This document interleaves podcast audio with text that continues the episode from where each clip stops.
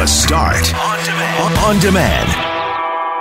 Hey, it's Brett. It's the Friday edition of the Mackling and McGarry podcast, and today we are going to talk about fashion sins. What fashion faux pas have you committed? over the years. Also, we'll check out what's new at the movies. The Couch Potatoes shall assemble to give you the details on that. Bob Irving's going to join us to tee up the weekend bomber game and sunflower selfies. This is an increasing trend where people are invading farmers' fields to get that perfect pick. So we'll talk about that growing trend. And we're going to tell you about a couple of unique town names across Canada with a little bit of sense of humor.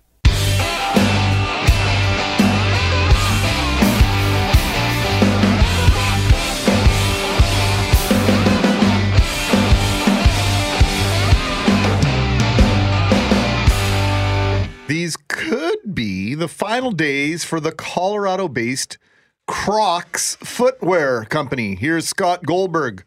The rubberized clogs in so many colors defied every fashion trend in the early 2000s, but coming into this year, sales were slipping. Crocs tried rebranding itself. And sales climbed in the first half of this year, but now the company is announcing what sound like uncomfortable developments. Its chief financial officer is resigning, and it's closing the last two manufacturing facilities that make Crocs. The company still plans to operate a few hundred retail stores, but it's not clear where they'll get their inventory. Scott Goldberg, ABC News. I'm going to have a store, but I don't have a place that's making any of the product that I normally sell. That usually means you're sort of winding down operations, doesn't it, Brett? Well, they had that thing just a couple of weeks ago where they had high heels that were selling that's out. right. And they sold them out. So I don't know. Well, highly bizarre. So today we're having coffee talking about Crocs and other fashion items that people have had a strong reaction to. What fashion trend did you abhor or embrace? Mackling, I'm really curious to know. You, oh my, you clearly have something. Well, we'll come, why don't we come back to Greg? Come back to me. Shanley, Yes. you went to a lot of this is going to be a gooder. you went to a lot of concerts. Uh, were you uh, like a grunge girl? I, I, I had my, my grunge time, you know, in, in the 90s with the plaid and, and the, the ripped pants, the ripped jeans, and the round sunglasses. Remember those? Remember the round sunglasses? People wore them all the time. Yeah, at night uh, as well. Yeah. So, I mean, and I, I really enjoyed that phase because it was comfortable. But then in the 90s, I, I started to discover, or not the 90s, rather the early 2000s, I discovered uh, online auctions.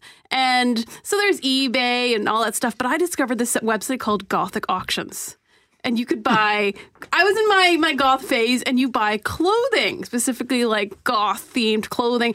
I ended up with the most bizarre stuff. Uh, black vinyl pants. Why would I buy that?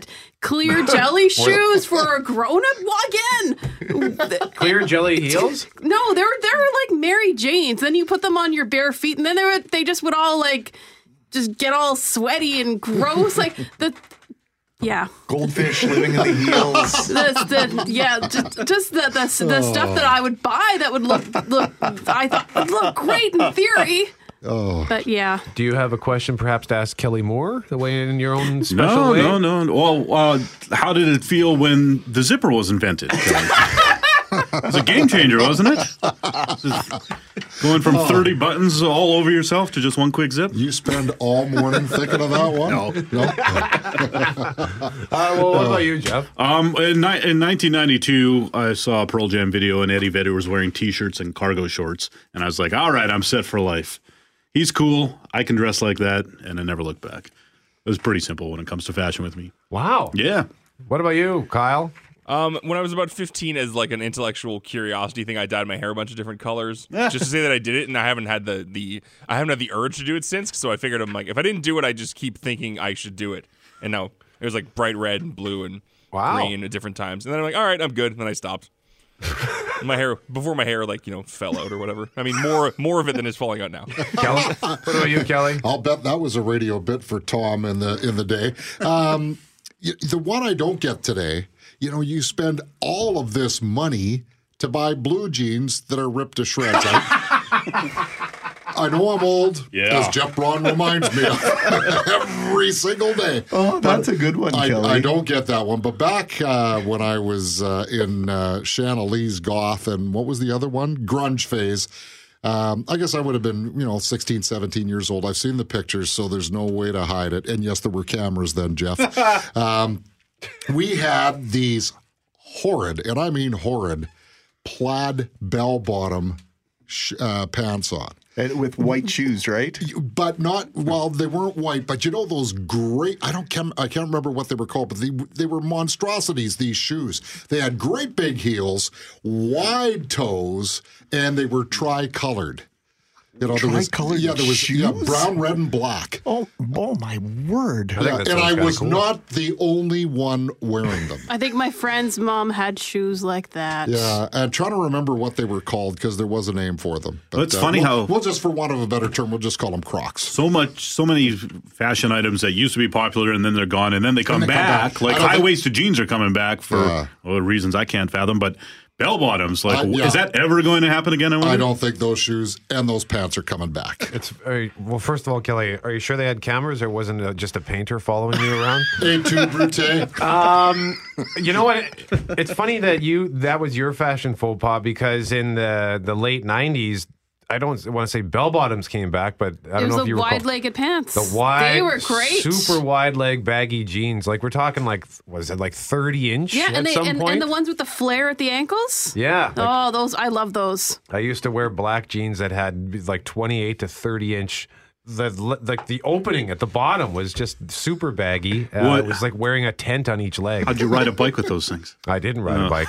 How about your I knew he skateboard? doesn't ride bikes. didn't ride the skateboard, but I also had the big boots with I, I, I bet you an inch Doc and a half Martens? The chunky platform. heels and the chunky heels too. Yeah, they And- were they yeah. were kind of I don't want to call them platform, but they were they were quite Yeah. substantial. They weighed a ton. I think that's what they might Yeah. have been called was platform shoes. Oh yeah, that's the one. They Yeah. were that's right. Yeah. Platform shoes. That's oh exactly God, th- right. these things were awful. Jeez, they were just brutal. I used to like the shiny silver shirt too. At the time, at the time, right? Everything has its context. Uh, painter pants and rainbow suspenders. That was a thing back in the early 19, well, mid 1970s. And of course, the deplorable but popular Zubaz. Ah, yes. Pants, in particular, in NFL colors, particularly for me, the Miami Dolphins. I had a jacket that was teal, orange, and white with Zubaz arms. You could see this thing coming from a hundred miles away. It's funny you mentioned the Dolphins because when I googled Zubaz images this morning, Yes. the first thing I, that popped up was Dan Marino and Zubaz. Dan Marino was the man. He was my man He was back the in the day spokesperson for too. them or something? Pretty much. I never had official Zubaz, but I had, I guess, sort of because there were all kinds of knockoff ones. So it wasn't the zebra stripes, but it was a similarly awful pattern of disgusting colors. It looked, it looked like a paint store puked on my pants. don't know what we were thinking. I really don't know what we were thinking. That's what they'll say when they look back at the Crocs. Yeah, fair enough. Uh, my, my zipper dad has. pant- My oh, dad used to have a pair of what he he referred to them as his dress Crocs. I said, if you ever wear th- those with a suit, I'm out of here. Man. Uh, Heather says elevator shoes. elevator shoes. Is that she's? that might be. Yeah, it, that's it, it's going back a few well, years. didn't so. Kiss used to wear those? Oh Yeah, yeah, yeah. gigantic platform shoes. Yeah, like I think Gene Simmons has like had like eight inch. Uh, yeah, he says it right in uh, right in the song. Eight inch leather heels. He says it. Do you love me in the song? Do you love me? He talks about his eight inch leather heels. Acid wash. Someone texted in that was a horrible, hmm. horrible trend. And the zipper pants, pants with zippers all over them. You had something with zippers all over it, right? Yeah, these plastic pants. It must have had 15 zippers in it, di- different pockets everywhere, up and down, all the way, uh, all the way around. Oh, they, Did you keep something in every pocket? No, Like a- nothing. like in the a- they were too tight. You couldn't put anything in the pockets.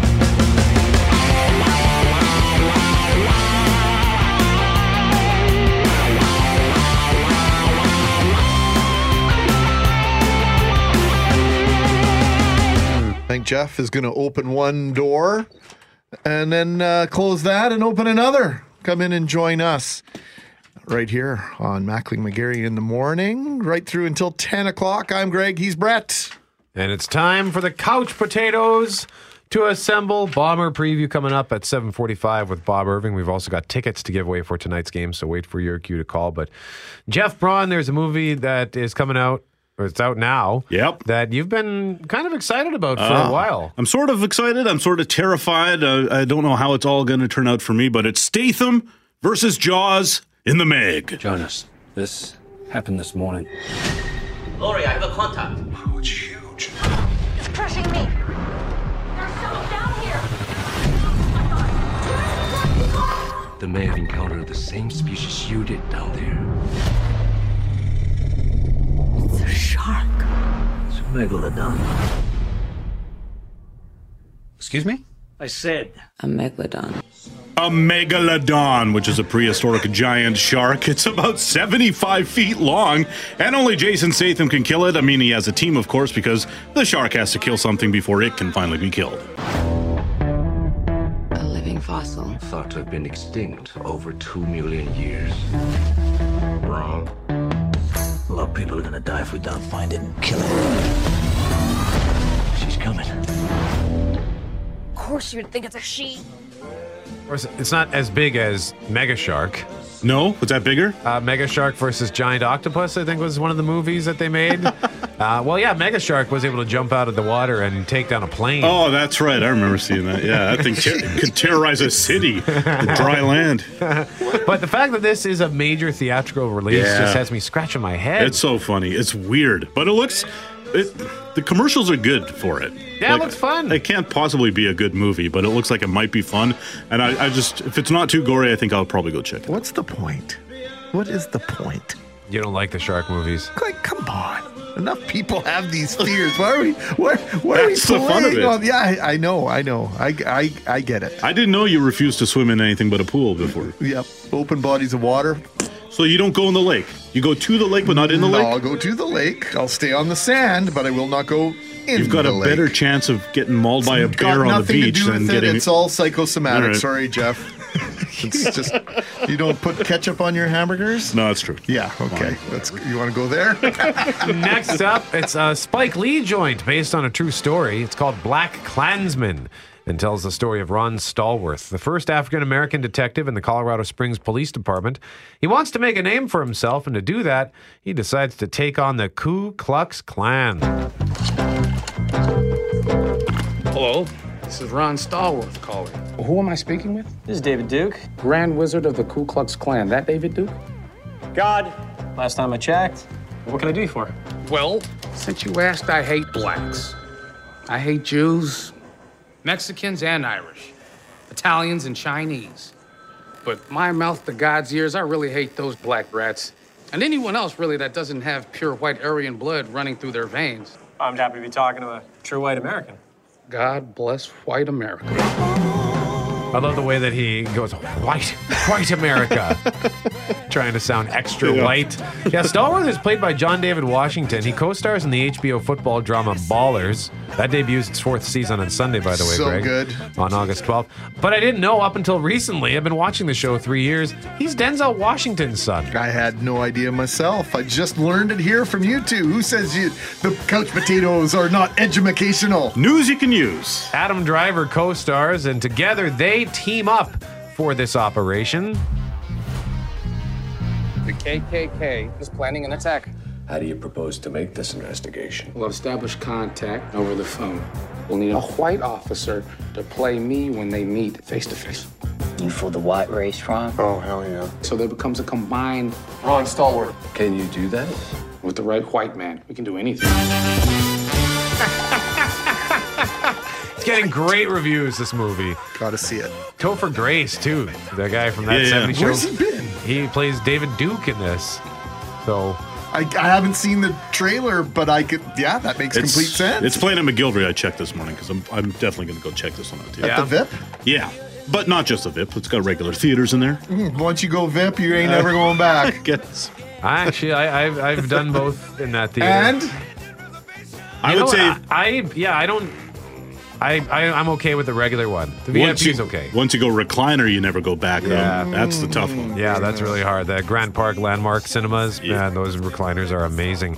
Here's another one out this week. It's a scary movie inspired by an internet meme and then real events. So what the cops ask you? They wanted to know if she ever talked about running away. Check this out. Here is the last site she visited. Slender Man. Yep, Slender Man. You remember that, Greg? Slender Man being in the Mhm. news? Yes, absolutely, I do. My kids still talk about that Really? Slender Man phenomenon. Absolutely, they do. So it started in 2009 on the website Something Awful as a creepy pasta internet meme. Brian, had you ever heard of a creepy pasta meme? No, and you explained it to me once, and I still don't get it. Kyle Milroy, had you ever heard of the term creepy pasta? I think I heard of it in in conjunction with the Slender Man thing. I've read some other ones. They're yeah, they're you got to read them at work when you're it's during the day and light out. yeah, so it, it's a, a creepy pasta, which I had to learn, educate, educate myself on, is a horror-related legend or image that's been copied and pasted around the internet. In 2014, there was the Slenderman stabbing. 12-year-old girl from Wisconsin was stabbed by two of her friends, who claimed they wanted to prove the Slenderman skeptics wrong. Now we got this movie set in a small town in Massachusetts where four high school girls do a ritual to debunk the lore of Slenderman, and then one of the girls goes missing. And finally, Jeff, uh, remember the show Happy Endings on ABC? Yes. Miss it? You still Very much. it? That was one of the greatest sitcoms. Well, Max from Happy Endings is in a movie for dog lovers or cheesy movie lovers. It's called Dog Days. Large pepperoni? No offense, but is your dog pregnant or just super fat? I called you for pizza, not opinions. This is why kids don't like old people. He's lethargic. His appetite is down. Sam needs to get out there and meet some new dogs. That'll be $300. It's a movie about dogs and how they connect us. Dogs open their hearts to us, to love and to be loved. And I find that beautiful. Decent cast. Finn Wolfhard from Stranger Things. He actually uh, got top billing in one of the commercials I saw. For Really? this. Yeah. Uh, Vanessa Hudgens from High School Musical. Eva Longoria's in this. The dude from This Is Us and Mr. Robot, Ron Cephas Jones. And then Adam Pally, who played Max on Happy Endings. So there you go. Four movies to pick from. Uh, Greg uh, is going to go see the Meg. Jeff's going to go see Slender Man, and uh, they'll be they'll get over all of their fears at the movies this weekend. Just in all one fell swoop, just like that. That's right. Jeff doesn't like the scary movies. Greg doesn't like sharks, and uh, yeah, you guys should uh, you guys should have a party where you watch scary movies and shark movies. Why? That's not a fun party. and eat hamburgers with ketchup on them. Up next, thank you very much, Jeff Braun, Couch Potatoes podcast already available Google Play, iTunes, and the episode will air tomorrow afternoon at noon and then Sunday at six.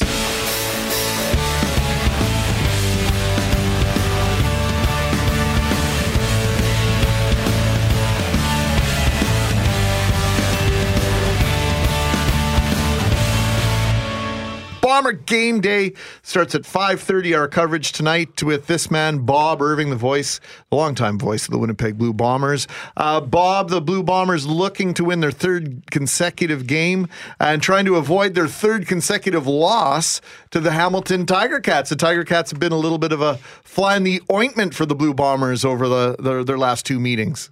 Yeah, you know, I think uh, the the Bombers feel, Greg, that the worst game they played this year was the game in Hamilton six weeks ago when they got beat thirty-one. Uh, is it 31 17 or 16? Uh, you know, it was pretty close at halftime, and then uh, the Bombers had a terrible third quarter. Uh, Hamilton took charge of the game, so I think there's a little redemption factor going on here tonight. A lot of the players have told me that you know, they certainly uh, remember that game. They don't want to dwell on it, but they remember it. And I always think a team has a bit of an edge when they have a memory like that in their bank. The complexion in the West really changed with BC upsetting Edmonton last night because the Bombers can move into a tie for second place at five and three with the Eskimos if they can win tonight. Bob, I'm looking at a headline out of Hamilton with our sister station 900 CHML, and the headline from Rick Zamperin says Tiger Cats cannot, must not overlook Blue Bombers. Uh, overlook the Bombers? Well, Rick Zamperin's a good friend of mine. I don't know where he uh, would have thought that's an appropriate way to describe this game tonight. Overlook. Uh, Winnipeg's four and three. Hamilton's three and four. Uh, I, don't know where Rick would would get that from. Uh, you know, the Bombers are ahead of Hamilton in the standings. They've won their last two games. They're viewed around the league uh, as a, you know one of the top three or four teams in the league. So yeah, I, I don't know what to make of that, Brett. I'll have to give Rick a call and ask him what's up with that. Well, and he's referring to last week's domination over Montreal, where they won Well, fifty to eleven. I think. Yeah, and they beat Winnipeg again six weeks ago and beat them handily. But still, uh, I don't know. The Bombers are leading the CFL in points scored. Uh, they're tied for third in points given up. Uh, this is not, uh, you know, a cellar dweller we're talking about. So, yeah, that's a strange one for me. So, uh, Bob, as we discussed on the Blue Bomber podcast this week, as you so ably filled in for, for Doug Brown on the podcast, more of the same from the Blue Bombers, I think, would be the prescription for a victory. Yeah, and this is a Greg. This is a real tough test tonight because Hamilton's offense is the, the second most prolific in the league behind the Edmonton Eskimos. Although the Eskimos certainly got shut down in the second half of that game in Vancouver last night, they only scored three points in the second half. But Jeremiah Masoli's thrown for over 300 yards in his 11 of his last 12 games. This is the best offense the Bombers will have faced in a, in a long time. So I think it's a real challenge for their defense, which has played a lot better. The last four games, they've given up 20 points or fewer. But uh, tonight they face, as I say, the stiffest test they've faced in quite a while. And then offensively, and I've said this, I don't think the Bombers have c- come up with a complete game on offense yet. Their offense has been good uh, in their last few games, but I, I don't think they've had the kind of game that they would consider sort of a breakout game. So yeah, I'm interested to see how it plays out tonight. They won their last two. They think they're on a, a bit of a roll, and they can really establish themselves as a, I think, a factor in the West if they can win this game tonight. Ticats head coach June Jones is uh, saying, "quote Coming off a bye week, they're going to do some funny things." I'm talking about the Bombers. Uh, what's he getting at there? Do you think?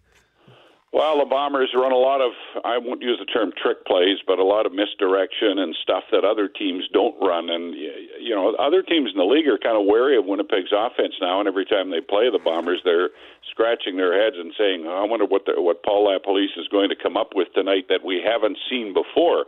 That's the reputation that this offense has now developed, and it's a good one because it, it keeps other teams off balance and on their toes. That's what he's talking about. Just uh, you know, what will LaPolice uh, pull out of his hat tonight?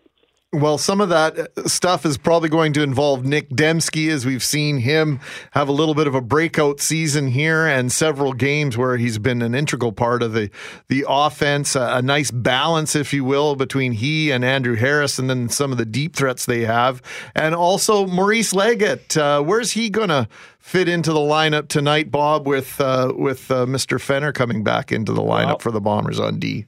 Yeah, Greg, they're going to leave Mo Leggett at uh, the Sam linebacker spot. Now, uh, those who follow this closely know that Fenner has played that spot bef- before he got hurt three games ago, and Leggett had been moved back to a defensive halfback position. And with uh, Fenner out, Mo Leggett was then moved back to that linebacker spot that he played last year and the year before, and played with uh, so much impact. He, you know, he's played so well the last few games that the Bomber coaches have decided to leave him there, and Chandler Fenner will be a designated import. Now he'll be in there in some defensive packages, but he will not be. Fenner won't be at that linebacker spot that he had sort of taken over. They're going to put Leggett back there because they feel that's the best position he plays. Finally, Bob, got to ask you about the Heat. How how much of an impact do you think that'll have? None at all. It was uh, just as hot when they played BC here three or four weeks ago, and I, I asked a lot of the players about it, Brett, and they just they just shrug it off. They say, you know, it's not a factor. Yeah, it's hot. Uh, we're used to playing in hot and cold and everything else. We're superbly conditioned. Don't bring up the weather anymore, Bob. Okay, I won't. All right, Bob, you've got enough speaking, talking, voice uh, exercises to do today. So we appreciate you sparing uh, eight or nine minutes for us this morning, and uh, we'll see you down at IGF tonight. Coverage gets underway five thirty, kickoff seven thirty. Bob Irving, Doug Brown, and uh, a virtual cast of thousands. Thanks so much, Bob.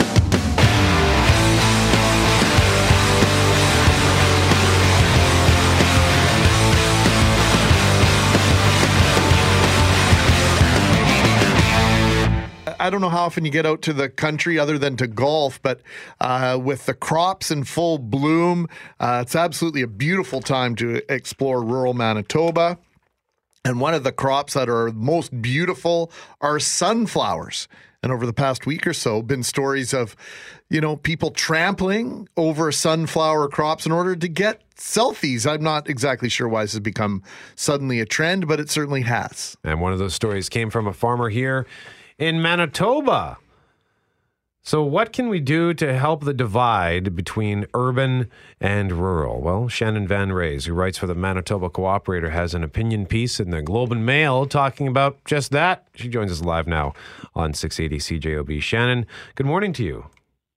Good morning. Thanks for having me. Although I should note, I no longer work for the Manitoba Cooperator, so uh, uh, I'm freelancing, but I'm definitely interested in sunflowers, and uh, there's lots to say about them. Well, Shannon, maybe you can help us understand, if you can, this phenomenon, this idea of uh, of a selfie with sunflowers. Is this something brand new? Because I don't think I'd heard any uh, quote unquote controversy about this practice in the past.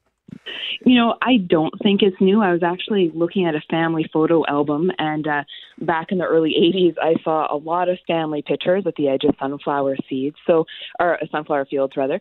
Uh, so I think that people wanting photos in these sort of locations at this time of year has gone on for a very, very long time. It's just that uh, with the incident in Ontario, where a farm had to uh, to shut down after inviting people and being overwhelmed, has really brought it to the forefront. So I think people are talking about it more, but I'm not sure it's actually happening more. So the the headline here, I really like this: "Seeing the field for the sunflowers." Farmers need to understand urbanites too. That's an interesting take because we always hear it from the reverse that you know the people sort of saying we accusing us of having perimeteritis and what have you. Absolutely, and it's, it's not the most popular take I have learned uh, in the last few days, but um, you know, it's it's important. I think that understanding really does go two ways between people who live in the country and people who live in cities. And you know, if you go to a farm conference, often social license is the number one topic, more so than you know anything to do with agronomy or animal husbandry. It's it's about having the social license to operate. But um, more than that, I think if if farmers really want to maintain social license, they've got to understand their consumers, and most consumers live in cities, and uh, so you've got to get off the farm just as much as people in the city have to get out of the city and experience farming. Well, I know uh, in elementary school, we visited a farm probably every year up until grade five. It was something I always enjoyed doing, and at that point of view. And then when I was in grade four, we moved to Brandon, and I was kind of the city slicker, right? And I liked Winnipeg Blue Bombers, and in Brandon, it's kind of split between Saskatchewan Rough Rider and Blue Bomber fans, and so there is that disconnect, even in Manitoba's second largest city, to what's going on in Winnipeg. I don't know if it's changed all that much in the last forty years. I'd like to think that that it has, but there is a genuine divide, right, Shannon? There is absolutely, and I I've traveled all over Manitoba and all over the prairies and Ontario, you know, visiting farms, and there there is a reluctance in in some you know on some farms and some farm communities, and by no means uh, is it all farmers that don't want to visit the city. Many love the city, many come to the city, go to school uh, before returning to work on the farm, but there is a reluctance, and I think some of that, if we're honest with ourselves, boils down to a lot more than just agriculture. There's you know, social cultural differences between country and city, and we probably don't discuss them enough, and it, it pushes us apart. Um, we all want the same things out of life, but there are different viewpoints, and I'm not sure how often we meet to discuss them. Well, when it comes to stomping through a, a field that's private property, what is there for a farmer to understand about urban behavior? Because that it just sounds kind of disrespectful to me. Well, it is disrespectful to enter someone's property without permission, and uh, you obviously should not enter a farmer's field without permission. But um, you know, from my perspective, uh, if you're standing on the road and you're using that film or that field as a backdrop, you know that's that's a respectful way to to enjoy that crop and not be running through it. And I think, you know, having had a look at the selfies that are popping up on Instagram and on Twitter most people, it looks like, are using the edge of the road as a guideline, and that's great to see. Um, going back to the situation in Ontario, it's a little different because the farmer invited people and then charged them. So once you invite people onto your farm and into your crop, I don't know how you maintain control of that. That's a whole other situation. Um, and if I was a producer in Manitoba and I was concerned, um, so many producers have social media. Put the word out. Say, you know, you know, respect this. We're concerned about, you know, disease or pests, so please don't cross this line.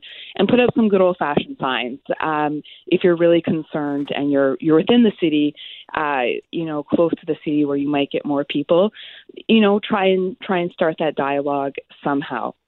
Well, I can remember Sesame Street had the city mouse and the country mouse, and they had to get together to understand one another. Maybe we're we're still trying to build those bridges, uh, Shannon. Always appreciate getting time with you, and just this whole idea of understanding one another. Uh, we we think of this always as a racially uh, division or or racial and cultural divisions, but uh, this is a, a cultural question to a great extent. All I do know for sure Farmers are some of the most resourceful, entrepreneurial, and uh, resilient people on the planet, and I have nothing but respect for them. And uh, I just hope that we can uh, break down the walls a little bit here.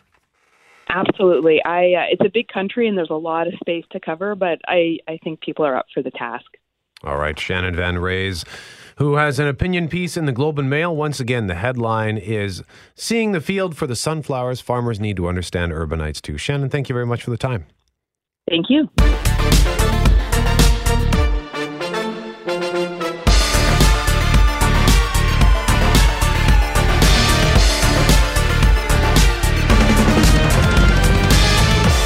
Canada has some interesting town names. Yeah. Yeah. Balzac, Alberta. Familiar with it? Seriously? Yes. and Newfoundland is covered in unusual, if not uh, pornographic, borderline pornographic names. Okay. Including dildo. well, there are two folks riding their bicycles from Balzac to dildo. yes! As part of a cancer fundraiser. one of our listeners, one of our loyal listeners, Rita, reached out to us and said, Hey, Joel and Terry Moore are riding their bicycles across Canada in support of prostate cancer research from Balzac to dildo. I'm like a child. And they're going to be in Winnipeg tonight. They're staying with me. Any way we could get them to the Blue Bomber game tonight? Well, I sent out a couple of emails and wouldn't you know, we happen to be able to find not one, not two, but four tickets for Terry and for Joel Moore and for Rita and whoever Rita would like to bring to the game tonight. That is awesome. Good for you, first of all, for doing this uh, fundraising initiative uh, with a sense of humor as well. I Absolutely. Like Gotta love it, man. The Start on Demand is available on Apple Podcasts, Google Podcasts, and anywhere you find your favorite podcasts.